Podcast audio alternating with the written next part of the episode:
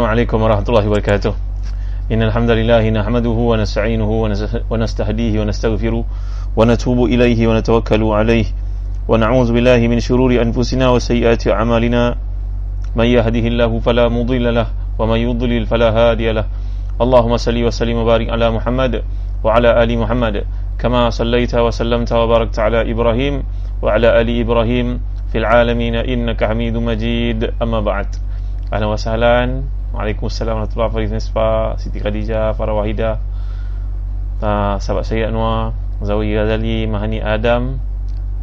Semua yang hadir ya. Azima, Azima, Nur, Sheila, Hamzah. Ali Subuh. Uh, Malam ni saya nak mengajak tuan-tuan Untuk menungi ayat 34 dan 35 Di surah Nisa yang membawakan kepada kita satu perspektif jelas tentang perhubungan suami isteri. Dan kisah yang akan saya bawakan kepada tuan-tuan adalah berkaitan dengan peristiwa sahabat Nabi yang terkemuka sahabat Nabi yang dipuji oleh Rasulullah SAW ini. Sahabat Nabi yang punya pengorbanan besar dalam perang uh, Badar dan juga perang Uhud. Sahabat Nabi yang terkemuka dalam peristiwa hijrah yang telah pun menawarkan isterinya untuk dihadiahkan. Andai habis uh, ni, uh, ditalakkan habis eddahnya nanti boleh berkahwin dengan sahabat yang dipersaudarakan oleh Nabi SAW dengan dirinya sewaktu sampai ke Madinah. Siapakah sahabat itu?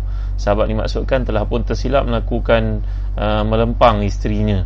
Jadi bagaimanakah jalan keluar dalam peristiwa yang berlaku itu ini menunjukkan kepada kita kadang-kadang manusia ini ada kelemahan ketidaksengajaan. Jadi kita akan lihat bagaimana Islam menangani uh, perkara ini agar tidak disalah tafsirkan jadi tuan-tuan yang mulia sekalian ayat yang dimaksudkan ayat 34 dan 35 dari surah Nisa Ahlan wa ni kepada semua Muhammad Zainuddin, Nisa Nur Hasanah, Nulaili Zahri, Siti Zubaidah Intan, Fadli Abbas, Habis Jumat, Zura Syafi'i, kami saya CMS Assalamualaikum warahmatullahi wabarakatuh. Jangan lupa ya memiliki tafsir Ibn Kasir uh, Yang warna biru Tulitan telaga biru bersama dengan Imam Syafi'i ini. Sila lihat jilid yang kedua.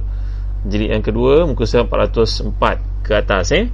Jadi kami sedang mengadakan kempen satu rumah satu tafsir. Alangkah mulianya tuan-tuan cuba untuk memahami kalamullah dengan baca tafsir Ibn Kasir yang telah pun 700 tahun dipakai oleh para ulama untuk memahami uh, perkataan Tuhan message yang Allah kemukakan. Rugi kita dalam kehidupan tuan-tuan. Andai kita master bahasa Inggeris kita master bahasa Perancis faham bahasa Mandarin tapi kita tak cuba untuk memahami bahasa Al-Quran. Ha, ini adalah antara langkah untuk memahami taf, memahami tafsir Quran dengan memiliki tafsir Ibn Kasir memiliki tafsir Ibn Kasir ni kami sedang mengadakan kempen satu rumah satu tafsir satu pejabat satu tafsir satu musallah satu tafsir satu masjid satu tafsir. Baik ayat ke 34 dan 35 malam ni eh أعوذ بالله من الشيطان الرجيم. الرجال قوامون على النساء بما فضل الله بعضهم على بعض بما فضل الله بعضهم على بعض وبما أنفقوا من أموالهم. فالصالحات قانتات حافظات للغيب بما حفظ الله. واللاتي تخافون نشوزهن فعظوهن واهجروهن في المضاجع واضربوهن. فإن أطعنكم فلا تبغوا عليهن سبيلا إن الله كان عليا كبيرا. وإن خفتم شقاق بينهما فابعثوا حكما من أهله وحكما من أهلها إن يريدا إن يريدا إصلاحا يوفق الله بينهما. إن الله كان عليما خبيرا. صدق الله العظيم. Lihat tafsir Ibn Kasir jadi yang kedua muka surat 404 ya. Bagi memiliki tafsir Ibn Kasir tolong buka jadi kedua muka surat 404 baik. Golongan laki adalah pemimpin bagi golongan wanita. Oleh kerana Allah telah melebihkan sebahagian mereka iaitu laki atas sebahagian lain iaitu wanita. Dan kerana laki telah pun menafkahkan sebahagian dari harta mereka sebab itu maka wanita yang salih adalah yang taat kepada Allah melihara diri ketika suaminya tiada oleh kerana Allah telah melihara mereka. Wanita-wanita yang kamu bimbangkan nusyusnya Maka nasihatilah mereka dan pisahkan mereka di tempat tidur Dan pukullah mereka. Kemudian jika kamu mereka mentaatimu Maka janganlah kamu mencari jalan untuk menyusahkannya. Sungguhnya Allah maha tinggi lagi maha besar. Dan jika kamu bimbang ada persengketaan antara keduanya Maka kirimlah seorang hakam Dari kalangan laki, dari keluarga laki Dan seorang hakam dari kalangan perempuan. Jika kedua orang hakam itu maksud mengadakan perbaikan nescaya Allah memberi taufik kepada suami isteri itu sungguhnya Allah mengetahui lagi maha mengenal. Jadi muslim-musliman rahmati dan dikasih sekalian saya dah gambarkan dalam kuliah lalu bagaimana maksud qiwamah iaitu kepimpinan laki bukanlah sebenarnya kita bacakan hadis mengatakan bahawa mana-mana perempuan yang menolak untuk bersama dengan suaminya pada malam itu dilaknat oleh malaikat sampai ke subuh. Padahal kita sendiri tidak mengamalkan prinsip-prinsip sebagai seorang suami yang dikenaki oleh Allah SWT dan Rasulnya. Dalam Islam tuan-tuan rujukan terhadap perkara ini begitu meluas dibawa oleh para ulama' ya untuk pengetahuan tuan-tuan apakah tanggungjawab kita sebagai orang lelaki sebelum kita tanya tanggungjawab isteri kepada kita ha, ni perkara yang kita kena rujuk. Dibacakan ketika uh, khutbah nikah. Ingat lagi ke tidak tuan-tuan? Kata Dr. Muhammad Uqla dalam kitab beliau fi ahwa syakhsiyah ni tuan guru kami menceritakan bahawa perkara yang merupakan tanggungjawab seorang lelaki nombor satu sekali adalah bimbingan bersifat rohani. Ha, macam mana bimbingan bersifat rohani ni tuan-tuan? Pembimbingan Islam itu pembawakan akhlak Islam ibadah dan sebagainya diberikan penekanan. Kemudian nafkah lahir. Nafkah lahir ni keperluan rumah um, bagaimana Allah SWT mengajar kita dan surah Al-Baqarah wa alal mauludi lahu rizquhunna wa kiswatuhunna bima'ruf. La tukallafu nafsun illa usaha diajar kita kalau guru berapa kadar rumah yang patut kita duduk untuk isteri kita kalau seorang pegawai kerajaan seorang CEO yang gajinya puluhan ribu maka tentulah mempunyai perbezaan yang tertentu. Tentulah tuan-tuan rahmati dan dikasih sekalian ini dipanggil sebagai al-urfu muhakkamah iaitu uh, al-ada muhakkamah. Satu yang telah dipakai dipakai dalam masyarakat maka itu kebiasaan yang diterima dalam Islam. Kemudian nafkah batin tuan-tuan yang mulia Allah sekalian. Ni pun perlu untuk kita ingatkan selalu tuan-tuan eh. Nanti saya sebut lebih lanjut. Sekarang belum waktunya. Kerana perkara sedemikian kerap kali diabaikan sehingga dalam kajian-kajian menunjukkan bagaimana orang perempuan kadang-kadang terjumus dalam perkara-perkara haram. Kerana dia tidak memperolehi bahagian yang selayaknya di rumah seperti mana dalam hadis mengatakan apabila seseorang itu la yajrid ahadukum imra'atahu jallal abd suma yu'aniquha yujami'uha fi akhir lail. Alangkah malangnya seorang lelaki itu kerja dia memukul menempeling menyebat isterinya. Di siang hari dia kemudian pada waktu malam tiba dipeluknya dijimaknya maka ini merupakan satu sikap yang tidak wajar bagi lelaki bagaimana mak- maksud nafkah batin dikenaki dalam Islam Islam telah mengemukakan satu blueprint yang jelas tuan-tuan jadi saya nak bawa tajuk ni sebentar lagi saya nak cerita pada tuan-tuan supaya perkara ni tidak disalah faham. Kerana isu seksual, isu uh, kaitan suami isteri disebut jelas dalam Quran kalau tuan-tuan lihat ya. Kata Syekh Dr. Abdullah Nasir Ulwan, Allah menyebut perkataan contohnya maning, yumna, air mani yang ditumpahkan. Bagaimana Allah sebutkan dalam Quran begitu jelas? Terminologi berkaitan dengan perkara ini. Agar jangan kita terlalu over dan jangan kita terlalu tutup. Tak boleh. Kedua ekstrim pun tak boleh. Bagaimana pendekatan mu'tadil ini? Pendekatan yang sederhana moderate ni perlu kita ajar kepada anak-anak kita supaya tidak malu tidak mereka tidak jadi umpama kera sumbang. Apa dia panggil? Kera sumbang. Dalam perkara perkara untuk diajar. Bukan kita over yang belah sini dan bukan over sana kedua ekstrim ifrat dan juga tafrid uh, tafrid itu kita tak ajar langsung. Ifrat kita berlebihan tak ada proses ada bagaimana cara pendidikan diajar dalam Islam. Muslim-muslimat rahmati dan dikasih sekalian. Kemudian uh, apa lagi yang kita lihat antara tanggungjawab seorang suami? Nafkah batinnya bagaimana dipenuhi. Kemudian dalam Islam mengajar lagi tentang perlakuan yang baik. Diajar kepada uh, suami kerana Allah SWT menyatakan surah An-Nisa yang telah pun kita pelajari wa ashiruhunna bil ma'ruf fa in karihtumuna fa asa an takrahu shay'an wa yaj'alallahu fihi khairan katsira yang telah kita bincangkan. Jadi tuan-tuan hati dan dikasih sekalian ini antara perkara yang perlu kita fahami. Bahkan begitu lengkapnya Islam tuan-tuan sampai uh, ketika berada dan tidur dalam kelambu pun diajar ya tuan-tuan lihat bagaimana di muka diajar dalam Islam. Saya sebutlah tuan-tuan ni ilmu tuan-tuan ya. Kerana ikut kajian kadang-kadang menggerunkan kita. Kerana seorang isteri tak dapat uh, keseronokan ketika bersama dengan suaminya maka dia mencari makan di luar. Dia melakukan perkara-perkara haram di luar. Dia terlibat dengan skandal itu dan ini.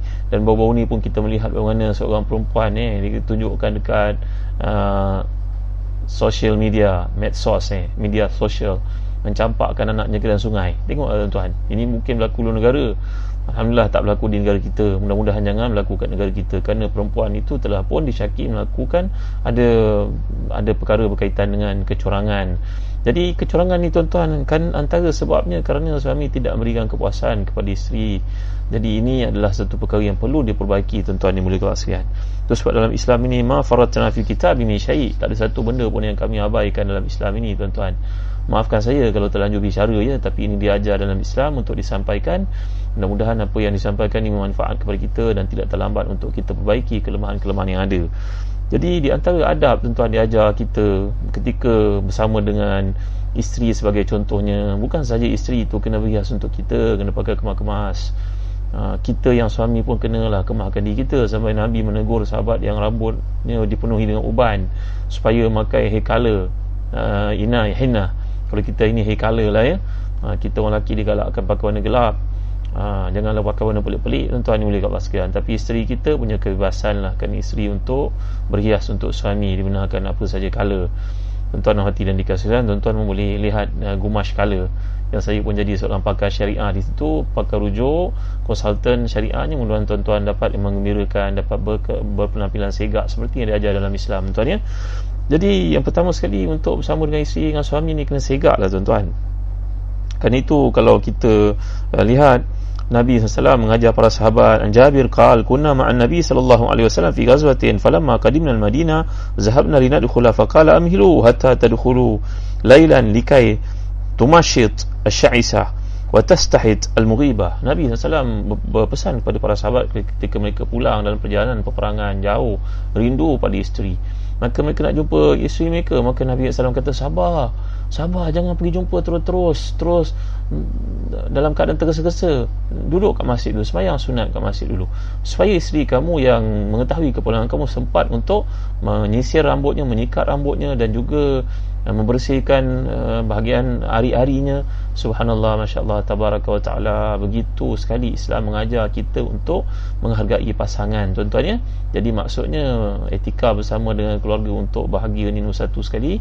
Para ulama ajar seperti kata Dr. Umar Uqla kajian mengatakan pertama sekali hendaklah berhias untuk pasangan kita. Kita suami berhias kekemasan dan isteri pun berhias untuk kita. Yang kedua tuan-tuan rahmati dan dikasih sekalian eh, Nabi SAW pun eh, pernah Nabi SAW mengajar para sahabat yang bertanya tentang Nabi. Di kalangan perempuan bertanya kepada Nabi SAW tentang mani junub. Maka Nabi pun menyatakan kepadanya khuzi fursatan mumsikatan fatatahri biha. Ambillah kapas yang dicampuri dengan misk. Misk ni maknanya minyak pewangi. Besok malam saya tunjuk tuan-tuan. Misk yang dimaksudkan Nabi SAW ini untuk para sahabia golongan wanita kalau mereka mandi junub kemudian ambil minyak uh, misk misk misk ni maknanya apa kita panggil kasturi. Kasturi ni dipakaikan pada anggota sulit mereka dengan tujuan untuk uh, berkeadaan wangi berpenampilan wangi. Romantiknya Nabi mengajar para sahabat ridwanullahi alaihim ajma'in tuan-tuan ya. Jadi Imam Nawawi mengatakan bahawa dimasukkan dengan sini menggunakan kapas adalah untuk menghilangkan bau yang tidak enak. Ini disunahkan bagi yang selepas mandi dan juga selepas mengalami haid ataupun nifas bagi perempuan uh, jadi kalau tidak menggunakannya dengan bau yang tidak disenangi oleh suami mungkin perempuan itu ada keputihan dan sebagainya hukumnya makruh. Allahu Akbar Masya Allah lengkapnya Islam tuan-tuan ya. Lagi saya sebut yang kedua ini adab ni kita ada buat ke tidak? Ketika nak bersama diajar dalam Islam ni supaya minum susu terlebih dahulu. Ada orang kena minum kopi dulu ada orang dia kena minum minuman yang beri yang boleh mendatangkan kesihatan, kesegaran pada badan tolong buat kerana ia sunnah Nabi kita sallallahu alaihi wasallam. Saya bacakan hadis ini untuk tuan-tuan fahami ya. Asma binti Yazid bin Sakan qalat inni qayantu Aisyah radhiyallahu anha thumma ji'tuhu fada'utuhu li bijal li khalwatiha faja'a ila janbiha fa utiya bi'is bi'sin فيه لبن فشرب ثم ناولها النبي صلى الله عليه وسلم فخفض رأسها واستحيت فقالت أسماء فانتهرتها رجاء رجاء رجاء لها خذي من يد رسول الله صلى الله عليه وسلم فأخذت فشربت شيئا Asma binti Yazid yang asalkan berkata aku telah menghiaskan Aisyah untuk Rasulullah SAW pada malam pengantin kemudian aku datang memanggilnya untuk kemudian Rasulullah SAW pun menyuruh aku manggil Aisyah uh, pada waktu itu maka Nabi SAW pun duduk di hadapan Aisyah radhiyallahu anha dan segelas susu diberi kepadanya. Baginda minum kemudian beri kepada Aisyah yang merupakan kali pertama Rasulullah temui sebagai isteri pada malam itu. Namun Aisyah menundukkan kepadanya kerana perasaan malu. Lalu aku berkata kepada Aisyah radhiyallahu anha ambillah susu tu daripada Rasulullah SAW dan minum. Jadi ini merupakan satu sunnah tuan Ha, maksud penjelasan para ulama dalam konteks hadis ini adalah untuk memberikan kesegaran, kekuatan dan juga energi ha, tak apalah apa saja minuman lah. Saya bukan duta apa-apa produk minuman kesihatan kekuatan tak tuan-tuan. Tapi apa saja yang boleh memberikan kesihatan seperti susu. Dan Sayyidina Ali Allah wajah pun mengatakan untuk menjadi sihat amalkan beberapa perkara. Antaranya banyak minum susu. Ya ada susu tak ada lemak ke susu high kalsium ke sebagainya. Itu pandai-pandai tuan-tuan lah. Yang kedua makanlah daging. Beri kekuatan kepada kita. Ni Sayyidina Ali kata dalam kitab Kanzul Umal dan yang ketiga kata Sayyidina Ali yang boleh memberi kekuatan kepada seseorang itu adalah mengadakan hubungan suami isteri. Ha, ini kata-kata Sayyidina Ali tuan-tuan dalam kitab Kanzul Umal fi Sunil Aqwal wal wal. Baik. Yang ketiga diajar kita bila berada bersama dengan pasangan ini jangan lupa untuk mencumbu, merayu supaya membangkitkan gairah seksual ini ilmu tuan-tuan ya. Kita belajar sama supaya tidak berlaku seperti dalam kajian. Para isteri yang um, menganggap suami tidak mainkan peranan dengan betul lalu mereka terlibat dalam perkara-perkara haram dan skandal di luar merasakan ada orang lain boleh melayani mereka lebih baik. Kerana suami ini bila berada dalam satu keadaan bersama dengannya suami itu saja yang puas tidak memberi apa-apa kelegaan keseronokan kebahagiaan kepada isteri ini satu perkara yang perlu dibaiki tuan-tuan ya. Kerana dalam kitab-kitab fiqih menceritakan bahawa bercumbu dan uh, di antara suami isteri ni sebelum mengadakan hubungan seksual sangat uh, dianjurkan dalam Islam kerana disebut Nabi kita sallam la yaqanna ahadukum ala imraatihi kama taqaul bahima wa yakun bainahuma rasul. Qila wa rasul ya Rasulullah sallallahu alaihi wasallam qala al-qiblah wal kalam. Janganlah seseorang kamu bersama dengan isterinya seperti binatang binatang itu memenuhi tuntutan seksualnya tanpa meraihkan perasaan betina itu seperti sabda Nabi SAW hendaklah ada di akaran kamu sebelum memulakan hubungan itu adanya utusan kata Nabi SAW lalu para sahabat tanya apa maksud utusan itu wahai Rasulullah? Messenger. Apa utusan itu wahai Rasulullah? Rasulullah menjawab mulakanlah ia dengan kucupan ataupun kata-kata yang menggairahkan. Rasulullah SAW mengajar kita tuan-tuan. Jangan kita anggap benda ini benda remeh ya, kerana uh, ketika tuan guru kami almarhum Datuk Dr. Harundin mengajar kami ilmu perbuatan ilmu berkaitan dengan uh, kekuatan orang lelaki maka dianjurkan perkara ini disebut dalam kuliah-kuliah uh, rahimahullah wa rahmatan wasi'ah semoga Allah meninggikan darjat tuan guru kami tuan guru Datuk Dr. Harundin dimasukkan di kalangan golongan abrar siddiqin syuhada dan juga salihin dengan kebaikan-kebaikannya jadi tuan-tuan dan hati dan dikasihan jadi ada perkara yang berkaitan dengan melihat aurat isteri ataupun isteri melihat aurat suami. Ada yang mengatakan bahawa jangan melihat pada aurat isteri kerana ia boleh menyebabkan menjadi buta. Hadis ini merupakan hadis lemah tuan-tuan hadis daif hadis mungkar.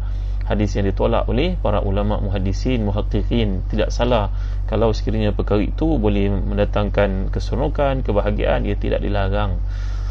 Lagi tuan-tuan hati dan dikasihan Cuma kalau kita perhatikan dalam hadis mengatakan ma raaitu aurat ma raaitu aurat Rasulullah sallam qat kata Sayyidatina Aisyah radhiyallahu anha aku tidak pernah melihat aurat Nabi sallam ini hadis riwayat Tabarani tetapi para ulama hadis menganggap hadis ini lemah hadis ini tidak menjadikan hujah. Hadis ini tidak cukup untuk menjadi hujah kerana apa yang dijadikan hujah dan hukum adalah perkara yang mesti sahih. Tuan-tuan hati dan dikasihi Kemudian diingat kita supaya membaca doa sama-sama. Tentu di kalangan kita telah belajar doa ini. Bismillah Allahumma jannina syaitan wa jannibi syaitan ma razaqtana. Bila dibacakan doa itu maka syaitan pun akan pergi dan syaitan mengatakan tidak ada bahagian untuk untuk untukku dalam dalam perhubungan lakukan itu. Kemudian tuan-tuan diajar kita untuk memakai selimut jika bersama itu disebut sebagai satu adab. Idza ata ahadukum ahlahu falyastatir wala yatajarrad tajarrud al-ba'irain. Kalau seseorang itu ingin bersama isinya maka raikanlah adab. Hendaklah dia bersama isinya di bawah satu selimut. Janganlah seperti tidak menutup uh, langsung keadaan mereka seperti binatang uh, ternak yang melakukan hubungan jantan betina itu dengan diperhatikan orang. Tuan-tuan hati dan dikasihan hadis ini pun lemah sebenarnya tapi ia satu adab yang baik untuk diamalkan kata sebahagian daripada tuan-tuan guru kemudian tuan-tuan hati dan dikasihan lagi antara perkara yang diajar ini diajar dalam Islam kata Dr. Muhammad Uqla dalam kajiannya berkaitan fi ahwal syakhsiyah perkara yang boleh menimbulkan kasih sayang di antara suami isteri hendaklah berjima dilakukan setelah mandi dari haid ataupun nifas walaupun darah sudah berhenti jadi hendaklah mandi terlebih dahulu janganlah habis saja haid ataupun nifas terus melakukannya tanpa mandi. Basuh pun tidak memadai hendaklah mandi. Seperti ini katakan dalam peringatan daripada ayat Allah SWT. Wa yas'alunaka 'anil mahid. Qul huwa azam fa'tazilu nisaa fil mahid. Wa la taqrabuhunna hatta hatta yathurna. Fa idza tatahharna fa'tuhunna min haythu amarakumullah. Innallaha yuhibbut tawwabin wa yuhibbul mutatahhirin janganlah kamu datangi isteri kamu ketika dia sedang haid. Apabila dia selesai daripada haid dan selesai mandi maka bolehlah kamu sama dengannya. Dan uh, datangilah mereka sebagaimana yang kamu senangi. Sungguhnya Allah Subhanahu wa taala suka kepada orang bertaubat dan suka kepada orang yang suci. Makna orang yang mendatangi isinya ketika sedang haid itu buatan yang haram membawa kepada penyakit dan ia dibenci oleh Allah Subhanahu wa taala. Dan dalam Islam mengajar kita seterusnya yang ke ke berapa ni tuan-tuan yang ke-8 mengajar kita pengharaman dalam perhubungan tidak boleh dilakukan di bahagian analnya, di bahagian duburnya. Kerana Nabi SAW menyatakan dalam hadis yang diriwayatkan kebanyakan para ulama dan jadi hujah mal'un man atam ra'atahu fi duburiha. Orang yang mendatangi isterinya di bahagian dubur adalah mereka yang dilaknat adalah orang yang dilaknat. Jangan main tuan-tuan dalam perkara ini merupakan satu benda yang haram perkara yang ditegah bahkan seorang isteri wajib mentaati suaminya. Tapi jika suaminya ingin melakukan perkara itu di bahagian dubur maka hendaklah dia menahan hendaklah dia mengelak hendaklah dia menolak. Kerana itu merupakan satu perintah Allah SWT. La ta'ata li makhlukin fi maksiatil khaliq. Tidak boleh mentaati makhluk dalam perkara yang merupakan pelanggaran terhadap hak khaliq iaitu hak Allah SWT. Tuan-tuan maafkan saya untuk bincang perkara ini supaya perkara ini menjadi jelas kepada kita ya dan di kalangan para ulama bincangkan tentang oral sex apakah hukumnya? Maka kalau tuan-tuan lihat uh, bahawa Allah menyatakan dalam ayat yang saya bacakan tadi tentang masalah haid fa'tuhunna min haythu amarakumullah innallaha yuhibbut tawwabin wa yuhibbul mutatahhirin dalam ayat ini sa'ukum harful lakum fa'tu harfakum anna syi'tum muqaddimu li anfusikum. Isteri adalah merupakan satu tempat untuk kamu cucuk tanam. Maka datangilah tempat itu sebagaimana kamu kehendaki maka kata para ulama sama ada depan daripada belakang asalkan tidak di bahagian duburnya maka ia merupakan satu benda yang dibenarkan. Dan seandainya ia boleh mendatangkan keseronokan kepada seseorang dan dapat mengelak dan telah pun dielakkan daripada sebarang kekotoran najis maka sebahagian besar para ulama mengatakan ia adalah harus untuk melakukan perhubungan yang dipanggil sebagai oral sex. Ni tuan-tuan rahmati dan dikasih sekalian ia tidak diharamkan. Kata kebanyakan para ulama kerana tiada nas yang mengharamkan perkara tersebut. Dan kemudian tuan-tuan hati dan membawa kepada membingkaikan uh, syurgawi dalam kehidupan rumah tangga di sudut perhubungan dengan isteri ini diajar juga supaya tidak melakukan azal melainkan dengan izin isteri iaitu seseorang yang uh, melakukan hubungan ini mengeluarkan maninya di luar rahim isteri maka ia perlu kepada izin daripada isteri. Kerana tuan-tuan hati dan dikasihan itu merupakan satu perkara yang menghilangkan kenikmatan dalam perhubungan tersebut maka si suami hendaklah minta izin daripada isteri terlebih dahulu kerana perhubungan itu dibina di atas dasar kasih sayang. Tuan-tuan hati dan dikasihan jadi uh, dalam satu hukum yang berkaitan dengan orang berpoligami Nabi kita sallallahu alaihi wasallam pernah uh, meng, mengunjungi atau bersama dengan isteri-isterinya pada satu malam. Jadi dibolehkan bagi seorang muslim untuk mengunjungi isteri-isterinya pada satu malam andai dia mempunyai kudrat. Seperti dalam hadis mengatakan Nabi Rafi' qala kana Rasulullah sallam tafa ala nisa'ihi jama' faghtasala fi kulli imra'atin minhunna wusan faqultu ya Rasulullah ala ja'atahu wusan wahidan? Qala haza azka wa athhar wa atyab. Nabi SAW bersama dengan kesemua para isinya pada satu malam tetapi setiap kali bersama dengan seorang baginda mandi. Ditanya kepada Rasulullah apakah Rasulullah perlu mandi? Maka baginda menjawab sunat mandi. Itu lebih baik. Kalau tidak mandi pun tidak mengapa kata Rasulullah SAW tapi yang lebih baik adalah mandi terlebih dahulu bagi uh, mendatangkan kekuatan untuk perhubungan yang selanjutnya. Jadi kemudian diajar kita bagaimana menimbulkan kasih sayang lagi sebelum bersama kali yang kedua pada satu malam ambillah wudu Iza ata ahadukum ahlahu thumma arada ay ya'ud falyatawadda. Sunat adalah seorang itu mengambil wuduk bukan bukan mandi tuan-tuan ya, ia mengambil wuduk. Jika seseorang itu ingin bersama lagi kali yang berikutnya. Ini perkara-perkara yang saya terangkan kepada tuan-tuan. Kerana perkara semikian jangan sampai kita merasakan orang-orang kafir mempunyai teknik ataupun gaya kaedah yang lebih hebat daripada orang Islam. Sedangkan Islam mengajar kita dalam proses ini disertakan dengan kasih sayang dimulakan dengan utusan seperti nyatakan qublah dalam konteks kata-kata Nabi kita sallallahu alaihi wasallam tadi jadi muslim-muslim orang hati dan dikasihan. Ayat yang kita bincangkan ni uh, dia berkaitan dengan kerana Islam ni sifatnya dinamik, sifatnya progresif, sifatnya melangkaui zaman, maka kewajipan kita untuk menghayati perkara-perkara yang diajar oleh Islam. Mudah-mudahan apa yang saya cakap ni dapat tuan-tuan fahami, mudah-mudahan dapat disalin oleh sahabat-sahabat yang rajin yang ada dalam kuliah ni. Tuan-tuan um, nak bersama kami, kami ada satu grup Telegram sahabat Ustaz Zahzan nampaknya uh, kalau dalam WhatsApp group dah penuh tapi di Telegram kami pun aktif menyampaikan kuliah ni dan juga hadis-hadis yang dikumpulkan doa-doa yang dikumpulkan. Jadi tuan-tuan nanti dan dikasihkan ayat ini turun kata para ulama tafsir seperti disebut oleh Al-Imam Ibn Qasir Al-Imam Masyuti Al-Imam Khurtubi berikutan dengan satu peristiwa yang berlaku pada zaman Nabi SAW iaitu seorang sahabat nama uh, Sa'ad bin Ar-Rabi' radhiyallahu anhu arda sahabat ni punya pengorbanan besar dalam Islam. Beliau mendapat pangkat yang sangat tinggi. Kalau kita susun pangkat para sahabat ni pangkat yang paling tinggi adalah Al-Muhajiri iaitu yang berhijrah. Pangkat yang kedua tinggi namanya Al-Badri. Al-Badri ni maknanya yang duduk terlibat dalam perang badar. Kerana Nabi telah bersabda uh, Ya ala Badr if'alu ma syi'tum fa innahu kad ghufira lakum. Pangkat penduduk uh, para sahabat yang terlibat dalam perang badar begitu tinggi sehingga nabi telah pun mewartakan menggazetkan kamu boleh buat apa sahaja kerana Allah telah mengampunkan dosa-dosa kamu kerana perangan badar itu menagih daripada para sahabat pengorbanan yang dahsyat. Jadi para sahabat yang terlibat dalam perang badar seolah-olah diberi satu green light oleh Allah SWT mereka tidak tidak tidak akan mereka tidak akan masukkan ke neraka. Mereka pasti masuk syurga walaupun dalam hadis itu mengatakan boleh buat apa saja tapi tidaklah bermakna uh, mereka itu boleh melakukan dosa-dosa besar bukan. Para sahabat ni merupakan orang yang saleh muslim orang yang sangat hebat. Tentulah mereka tidak terlibat melakukannya tapi ia menggambarkan kedudukan mereka. Jadi sahabat bin Rabi radhiyallahu anhu ni uh, ketika berhijrahnya Abdul Rahman bin Auf Nabi telah mempersadarkan Abdul Rahman bin Auf dengannya punya lebih uh, Sa'ad bin Rabi' ini sehingga dia mengatakan kepada sahabatnya Abdul Rahman yang telah menjadi keluarga angkatnya sebagian daripada dirinya wahai Abdul Rahman aku lihat kau bujang.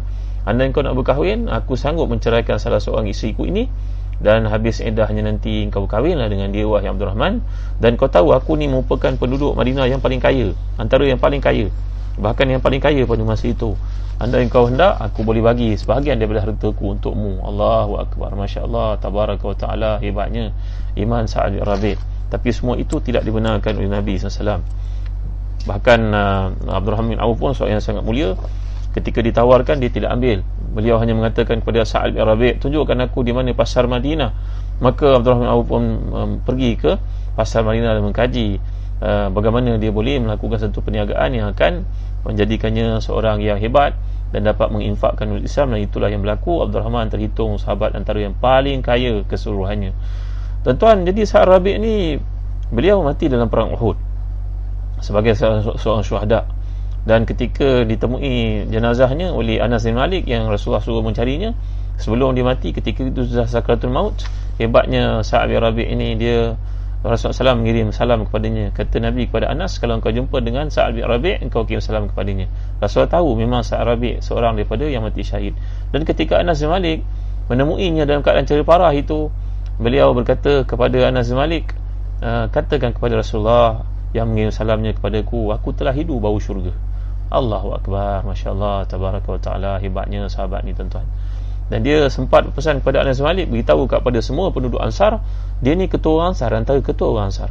Beritahu kepada mereka kalaulah Rasulullah SAW wafat kerana mereka aku ini tidak akan menjadi sebahagian mereka di akhirat nanti. Ini abra mimma fa'altum.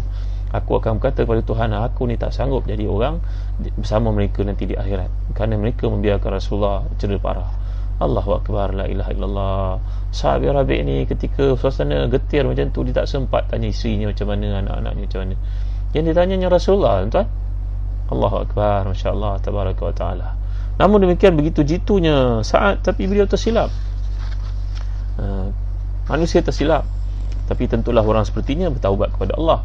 Iaitulah saat oleh kerana marah sangat kepada salah seorang isterinya dia telah melempang isterinya itu tuan-tuan sehingga uh, tamparan itu menyebabkan pak mentuanya datang membawa putrinya itu kepada Rasulullah dan berkata kepada Rasulullah Rasulullah Sa'ad bin Rabi' adalah orang baik. Tapi kenapa lah dilempangnya anakku anak saya ini Rasulullah? Ah, maka Rasulullah berkata kalau begitu kita akan mengadakan hukum kisas kepadanya iaitu hukum lempang balik pukul balik tak atas perkara yang dilakukan kepada isterinya tiba-tiba Allah Taala pun menurunkan ayat yang ketiga empat yang kita sedang baca ini tuan-tuan Iaitulah dalam Islam panduan yang dikemukakan oleh Allah SWT dalam kerukunan rumah tangga maka diajar kita melalui step by step bagaimana mengatasi isteri yang nusyus. Saya telah terangkan kepada tuan-tuan nusyus ni maknanya murtafi' jadi seolah-olah seorang isteri itu menganggap dirinya lebih hebat daripada suami. Mandang hina, mandang sepi, tidak melayan atau mengeluarkan kata-kata yang kasar dan telah saya uraikan antara pandangan yang sangat menarik daripada Dr. Muhammad Ratib Nabulisi dalam tafsirnya bahawa kita kena lihat dan saya telah terang kepada tuan-tuan kenapa kan usus itu berlaku seperti yang dikatakan oleh Dr. Badar uh, sebelum ini bagaimana uh, Badar Abdul Hamid Hamisah bagaimana uh, kesilapan dilakukan di situ tak sepatutnya kita uh, mengatakan semua itu nusus mungkin kerana sebab-sebab yang terbaik daripada suami itu sendiri. Ya jadi hendaklah kita lihat kalau dia setakat tak mau masak dia tak lama masak dia kata kasar pada seseorang pada seorang suami maka itu belum boleh dihukum sebagai nusus sebenarnya jadi dalam ayat ini Allah mengajar kita wallati takhafuna nusyuzahunna fa'idhuhunna wahjuruhunna fil madaji'i wadribuhunna. Apabila kamu takut sifat nusyuz itu berlaku daripada seorang isteri kamu, daripada isteri kamu, maka hendaklah nasihat kepadanya dan meninggalkannya di tempat tidur dan memukulnya. Ayat ini kalau kita fahami lebih mendalam apa yang terdapat di sebalik yang tersirat ni tuan-tuan tersirat di sebalik yang tersurat ini perkataan digunakan oleh Allah adalah wallati wallati takhafuna nusyuzahunna yang kamu takut Maknanya di sini memerlukan daripada seorang suami bersifat waspada, bersiap siaga, kena nampak benda itu sebelum berlaku. Masya Allah, Allah jadikan dalam sistem badan kita pertahanan yang sangat kukuh, kata Dr. Latif Nabulisi. Ada sel darah putih, sel darah merah, macam-macam yang Allah jadikan. Bahkan kalau seseorang itu mendapat suntikan vaksin, sebagai contohnya, vaksin itu mengenali bakteria tertentu yang boleh menyerangnya. Sampai 70 tahun, apa yang tersimpan dalam memori uh, sistem pertahanan antibody pada manusia itu akan recognize tuan-tuan kalau vaksin atau kalau satu virus atau bakteria itu menyerang. Dan tempoh 70 tahun dia boleh ingat apabila dikenakan satu vaksin padanya. Allah canggihnya sistem pertahanan badan manusia ni. Immunity system dia subhanallah. Dan hari ini ditemui satu saya pun tak kerti nak sebut pada tuan-tuan Dr. Hatim Abdul ni orang alim dalam bidang perubatan Bagaimana dikatakan bahawa dalam sistem badan manusia ni ada satu sel ke benda ke yang boleh uh, berjaga-jaga sebelum satu sel yang bersifat cancerous itu menyerang tubuh. Tapi sel yang ada dalam badan manusia itu mampu untuk memakannya terlebih dahulu sebelum ia merebak Ha, ini maksud ayat Allah Taala. Maknanya menjadi seorang suami ini seperti yang telah kita bincangkan qiwama qawam. Ia merujuk kepada seorang suami yang cerdik yang bertindak dengan basira iaitu bertindak dengan kebijaksanaan dengan memerhatikan dengan ta'akul dengan melihat satu benda itu dengan mata yang mendalam. Mana sebelum berlaku satu benda daripada isteri perkara-perkara yang tidak sepatutnya dia sudah menjadi awal lalu Allah menyatakan wallati takhafuna nusyuzuna yang kau takut nusyuz itu berlaku padanya. Maknanya sebelum perkara itu berlaku suami mesti ada satu kerangka pemikiran persediaan andai ia berlaku. Apa tindakan aku? Jadi ayat ini memberitahu kita fa'idhuhunna maka berilah nasihat kepada mereka. Agak-agak tuan-tuan kalau orang sedang marah boleh tak kita bagi nasihat? Kalau orang sedang pening boleh tak kita bagi nasihat kalau orang sedang sakit, mudah tak untuk kita bagi nasihat? Tak mudah tuan-tuan. Maka sebenarnya di sebalik ayat ini kata Dr. Ratin Abulusi mengajar kita satu panduan, tip mudah, tips mudah untuk kita jadi suami yang cemerlang, yang hebat ini. Kita mesti mendahului dengan kasih sayang. Macam Nabi ajar tadi lah untuk bersama kena kubla, kena kata-kata yang merangsang, menggairahkan. Kemudian bagi hadiah, saya dah ajar tuan-tuan dua hari lepas hadiah emas eh. Allahu Akbar insyaAllah. Tabaraka wa ta'ala. Sekarang Islam pun ramai buka kedai emas. Kat Shah Alam ada Kat Perak ada Kat Kuala Lumpur ada. Ha, Belilah tuan-tuan ya Beli BMF lah Sokong orang Islam. Ha, jadi tuan-tuan ni boleh kat sekalian. Orang Islam menjual pun jangan menipulah kata emas lain benda yang lain jangan tuan-tuan ya. Jadi dalam ayat ini sebenarnya di sebalik ayat ini kata Dr. Teknologi kalau engkau kaji amalan Rasulullah SAW dan para sahabat mereka mendahuluinya dengan penghargaan, pujian, kasih sayang, hadiah. Ada itu. Kerana Nabi nyatakan tahadau tahabu, berilah hadiah nanti akan timbul rasa cinta, subur perasaan cinta. Bila subur perasaan cinta, mudahlah untuk kamu menyampaikan satu benda yang kamu nak kata itu. Tapi kalau kamu terus sampaikan orang pun sedang hatinya sedang bengkak, matanya dia sedang sedih, dia dikuasai rasa amarah, rasa marah, tentulah tak sesuai untuk kau melakukannya maka engkau kena bijak. Al-mu'min kaisun fatinun orang beriman kata nabi mestilah jadi orang yang bijak. Ha ya? Apa soalan ni tadi? Macam mana kalau suami tak tanggungjawab tak ada keperluan dan kasih sayang? Suami kena ambil tanggungjawab ni. Kalau nanti kita bincang ayat berikutnya eh. ada lagi ayat 35 saya sempat ke tak masuk pada malam ni? Syabi eh? Nanti saya masukkan ayat yang berikutnya. Jadi tuan-tuan dimuliakan sekalian suami hendaklah bersikap romantik seperti romantiknya Rasulullah SAW jadi memberi hadiah. Kalau anak kita mula kuat kesilapan isteri kita beritahu bang anak tadi kat sekolah dipukul orang lain. Dia kaki pukul. Kita pun macam mana nak cakap dengan dia? Sayang dia. Tiba dia masuk tengah satu jadi kaki pukul lah. macam mana jadi kaki pukul eh? maka kita pun datang jumpa dia. Kita bagi dia hadiah. Nak itu minta jam eh dan abang belikan jam dia anak pun suka apa yang perlu dia kat mana beli? Berapa harga Terus bang nak tadi mama cakap ibu cakap buat satu benda yang jangan buat orang gitu nak tak boleh kesian dia. Ketumbuk dia cuma mata dia pecah. Koko cuma kaca masuk dalam mata dia.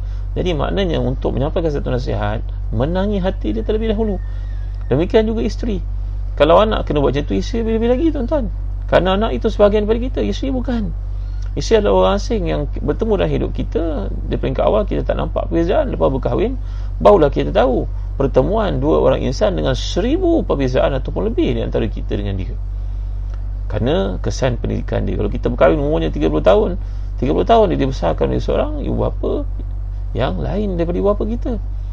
Maka tuan-tuan dimuliakan Allah sekalian fa'idhuhunna ini mesti didahului dengan kasih sayang hadiah penghargaan kata-kata pujian seperti yang saya telah terangkan kepada tuan-tuan kata Datuk Dr. Fadilah Kamsa kalau kita nak menegur isteri jangan bawa ibu kita apa-apa kita dalam dalam perspektifnya. Ingatkan dia kepada ibu bapa dia. Sayang abang tengok saya masak sedap eh. Ha, mesti belajar daripada ibu. Kita puji ibu dia dulu. Cerita ibu dia dulu. Nanti boleh tinggal. Ha, eh, rupa abang nak pilih aku ni. Supaya ikut ibu aku. Dan begitu juga isteri tuan-tuan wanita yang mulia yang yang saya muliakan saya tahu ramai dalam grup ni perempuan kita nak tegur suami kita tak boleh kaitkan bapa kita dengan ibu kita kepadanya. Dia tak akan berkenan itu bukan darah dagingnya. Mungkin dia menghormati mereka kerana kita. Kita ceritakan bapa suami kita abang itu kita tidur rumah rumah ayah abang kampung. Pukul 5 pagi ayah dah siap bangun dengar dia doa nangis sayu suara dia. Ha, maka isi pun, suami pun terasa ha, eh, kau nak belasah aku sebab aku tak bangun tahajud kau kaitkan bapa aku. Wah yalah aku pun akan bangun tahajud. Macam tu tuan-tuan ni boleh kasihan. Jadi fa'idhuhunna ni ha, kalau kita perhatikan kata uh, Syekh Wahab Zuhaili dan tafsirnya fa'idhuhunna antara contoh kata-kata yang patut kita ucapkan kepada isteri kita selepas kita bagi hadiah penghargaan pujian ni tadi katakan kepadanya sayang uh, ya abang punya tanggungjawab sayang pun ada tanggungjawab. Contoh kata pada begitu kepadanya. Bertakwalah kepada Allah Abang lihat tindakan saya ni tak betul. Kena baiki. Pegang tangannya Menghargainya Bagi hadiah kepadanya. Untuk lembut hatinya Menerima nasihat yang kita kemukakan itu tuan-tuan. Allahu Akbar Romantiknya keluarga Rasulullah SAW Rumah tangga Rasulullah SAW Yang perlu kita baca dan kita kaji masa ke semasa ya? Nah, kemudian Beritahulah kepada isi kita Kesiapan laku itu Sama ada dengan direct Ataupun dengan contoh-contoh. Yang mana contoh-contoh itu Kadang-kadang mudah untuk dia faham kadang-kadang dia lebih senang untuk straightforward mana yang munasabah tapi hendaklah didahului dengan penghargaan yang telah dijelaskan tadi. Kemudian datang perkataan wahjuruhunna fil madaji dan hindarilah dia di tempat tidur. Ini bukan kata wahjuruhunna fil bait. Tinggalkan dia di rumah. Maknanya kita pergi tidur rumah lain ataupun tidur kat bilik lain tak. Bahkan ketelitian bahasa yang digunakan oleh Allah dalam Quran ni pun kalau bagi mereka pelajar bahasa Arab kata para pengkaji dalam tafsir Zamakhsyari contohnya wahjuruhunna fil madaji ting, uh, hijrah mereka di tempat tidur. Bukan dari tempat tidur. Di tempat tidur. Maka di tempat tidur tidur yang sama mungkin tak satu selimut dengannya. Mungkin uh, memalingkan badan kita daripadanya. Jangan sampai apa yang berlaku itu terbocor kepada anak-anak. Apatah lagi bocor kepada orang keliling kita. Adik-beradik baik.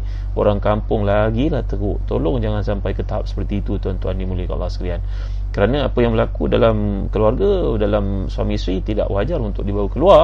Kerana bila dibawa keluar kita akan lihat perkara itu menjadi lebih susah untuk ditangani dirawat. Kerana itu saya pernah terang kepada tuan-tuan dalam kajian dilakukan oleh uh, pihak uh, nikah cerai dan sebagainya. Bila Allah gunakan ayat tuan-tuan lihat ayat yang digunakan oleh Allah Taala ya.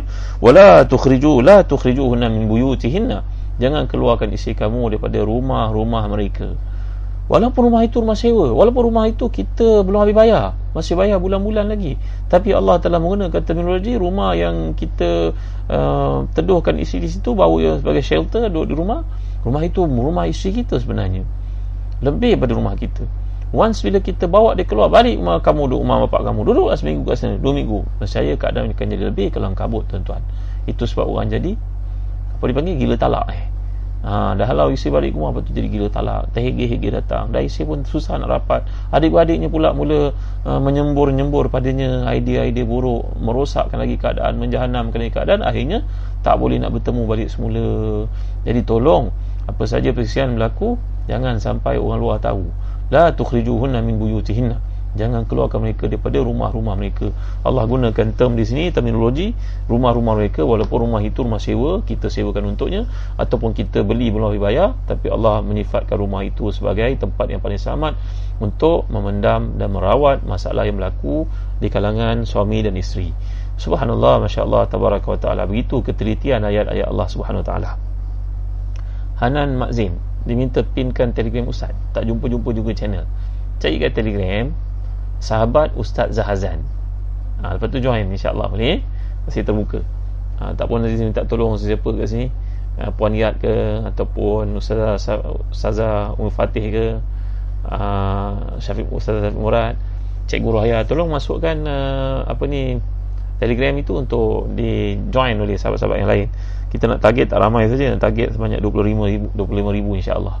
Untuk hadir bersama dalam kita punya grup eh insyaAllah jadi Allah Taala menyifatkan kat sini jangan pisahkan mereka sampai keluar rumah, pergi tidur kat hotel ke, tidur kat bilik lain ke dan anak-anak pun termanggu-manggu. Apa berlaku eh? Perang dunia ke berapa ni? Ha, tak boleh tuan-tuan. Depan anak-anak seolah tak apa berlaku. Depan ibu apa seolah tak apa berlaku. Depan anak-anak seolah tak ada apa berlaku. Tapi dalam bilik kita dengan dia tidur tak menghadap satu sama lain. Kenapa tuan-tuan? Kenapa agaknya? Kata Dr. Ratib Nabulisi sebenarnya seseorang perempuan dia merasakan keayuannya, kejelitaannya, tarikannya kepada seorang suami untuk perhubungan seksual ni bila kita melakukan sedemikian padanya dia akan rasa seolah dirinya dengan kekuatan yang paling boleh melemahkan suami si lelaki itu dengan tarikannya itu tiba-tiba lakinya buat tak indah. Maka barulah dia tahu sahamnya jatuh. Dan pada waktu itu barulah dia tahu dia nak diingatkan suami dan telah didahului satu proses lain proses nasihat sebelum itu dia tak peduli. Maka datanglah proses berikutnya. Jadi kalau tuan-tuan dah amalkan yang pertama dah bagi kepadanya hiburan nasihat penghargaan pujian kemudian bercakap padanya dengan ayat-ayat laras bahasa yang jelas dia masih lagi tak peduli dia masih lagi menyombongkan dirinya maka tibalah tahap yang kedua iaitu bukan memisahkan bilik bukan berpisah rumah pisah di atas katil tidur asing-asing selimut lain-lain. Setengah pandangan mengatakan tidur di atas katil lain. Kita kat bilik tidur mana ada banyak katil tuan-tuan. Jadi yang dia ajar adalah kita setakat uh, pusing ke tempat lain. Itu yang dia ajar jadi tuan-tuan dimulai Allah sekalian dan seterusnya uh, sampailah kepada topik yang penting untuk kita faham. Wadribuhunna dan pukullah mereka. Di sini saya nak baca lah tuan-tuan ya tafsiran yang dikemukakan oleh uh, Al-Imam Wahab Zuhaili dalam tafsirnya Tafsir Al-Munir sangat menarik untuk tuan-tuan faham. Iaitulah bila uh, dijelaskan oleh Allah SWT di sini tentang mem- memukul isteri. Meskipun memukul isteri dibolehkan para ulama sepakat meninggalkan perbuatan ini lebih utama.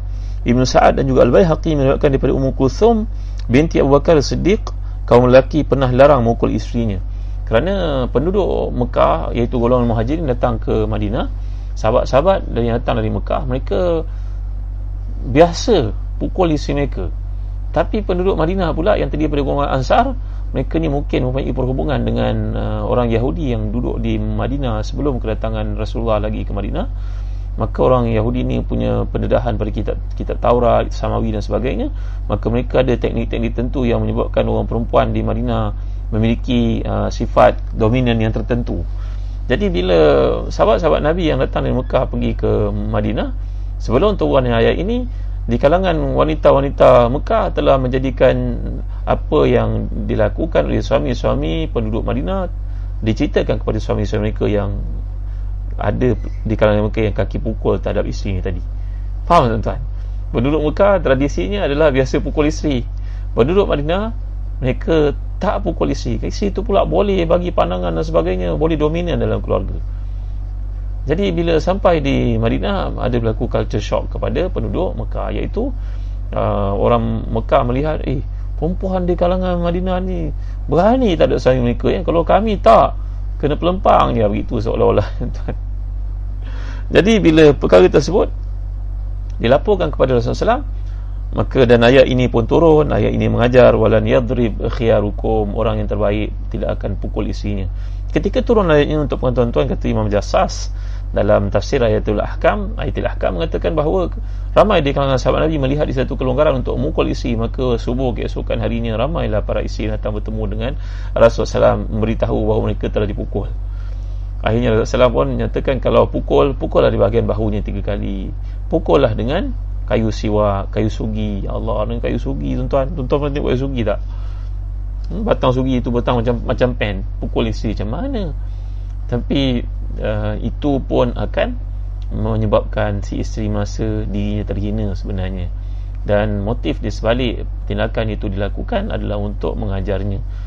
Jadi Nabi SAW menganjurkan kepada kita sebaik-baik kamu tidak akan pukul isteri.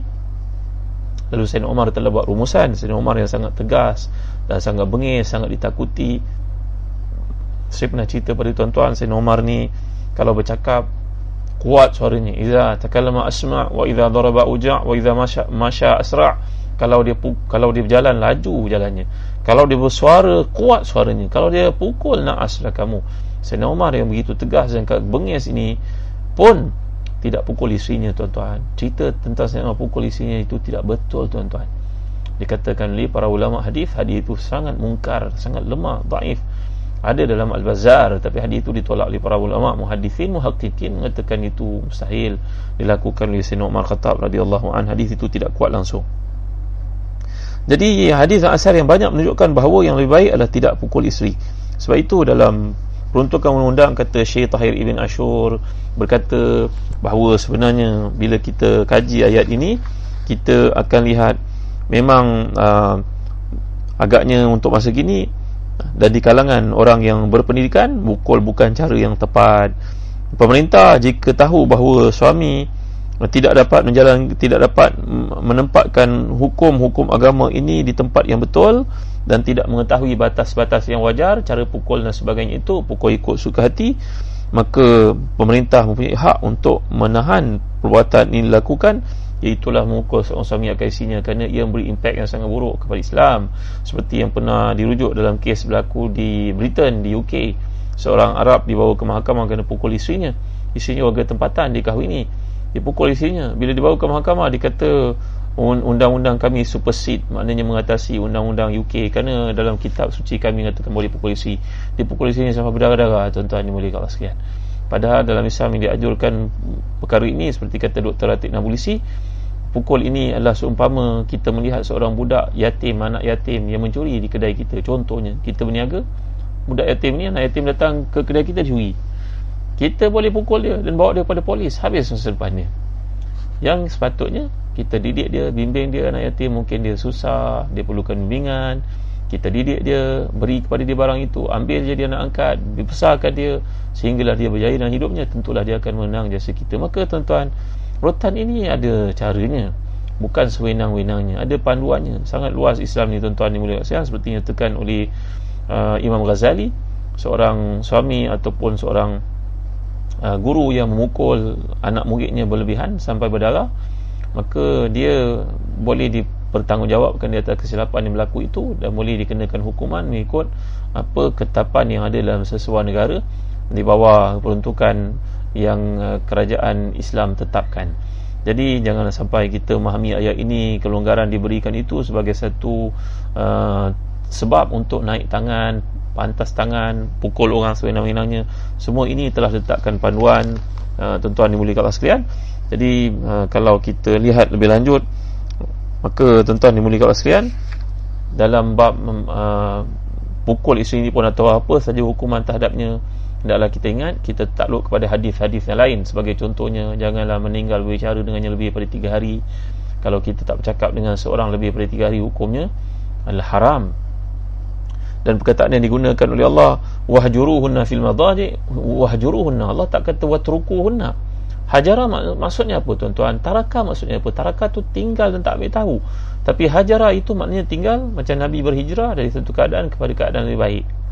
Jadi bila seorang suami meninggalkan isinya untuk tidak bersama pada tempat tidur itu ia dengan harapan dia sebaliknya dapat mengubah perangai isi yang rosak ataupun kesilapan yang berlaku itu dengan cara yang hikmah bagi menampakkan kepada isi walaupun kau mempunyai tarikan yang tertentu yang seorang suami memerlukannya perhubungan seksual itu tapi oleh kerana kau melakukan kesilapan aku takkan teragak-agak untuk ambil tindakan kepadamu demi uh, membuka pada kita chapter baru yang lebih baik, lebih gemilang. Jadi itu seolah-olah yang dikehendaki oleh Allah dalam ayat ini. Jadi tuan-tuan kadang-kadang kadang kita melakukan kesilapan seperti kisah yang saya rujuk pada para sahabat tadi alangkah baiknya kalau kita dapat amalkan doa ni tuan-tuan ya. Doa ni merupakan doa munajat Nabi kita SAW dalam banyak keadaan. Ketika tahajud, ketika sujud, ketika membaca Al-Quran Al-Karim. Tuan-tuan ambillah doa ni Amalkan dia. Dia merupakan hadis sahih Riwayat Imam Bukhari Dan juga imam-imam lain Dengan uh, matan yang agak Ada sedikit perbezaan. Dengar baik saya baca tuan ya Rabbi gfirli khati'ati wa jahli wa israfi fi amri kulli. Alamu bihi minni. Anta al-muqaddim wa anta al-muakhir Wa anta ala kulli syai'in qadir.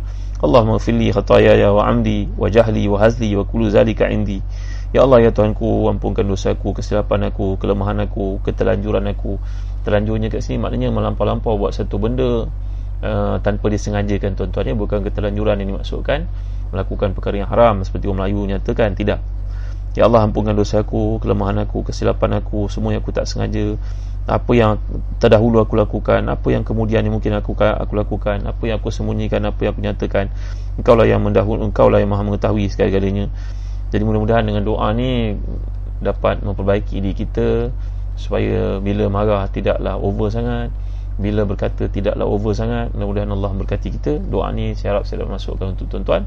Setakat ni saja dulu uh, wallahu alam sallallahu ala sayyidina Muhammad wa ala alihi wasallam alhamdulillah rabbil alamin اللهم اغفر لنا ذنوبنا وإسرافنا في أمرنا وثبت أقدامنا وانصرنا على القوم الكافرين اللهم اغفر لنا خطايانا وجهلنا وإسرافنا في أمرنا كله اللهم اللهم اغفر لنا ذنوبنا خطايانا وعمدنا وجهلنا وهزلنا وكل ذلك عندنا. اللهم اغفر لنا ما قدمنا وما أخرنا وما أسررنا وما أعلنا وما أنت أعلم به منا. أنت المقدم وأنت المؤخر وأنت على كل شيء قدير. ربنا لا تؤاخذنا إن نسينا واخطأنا. ربنا ولا تحمل علينا إسرا كما حملته الذين من قبلنا. ربنا ولا تحملنا ما لا طاقة لنا به. واعف عنا واغفر لنا وارحمنا.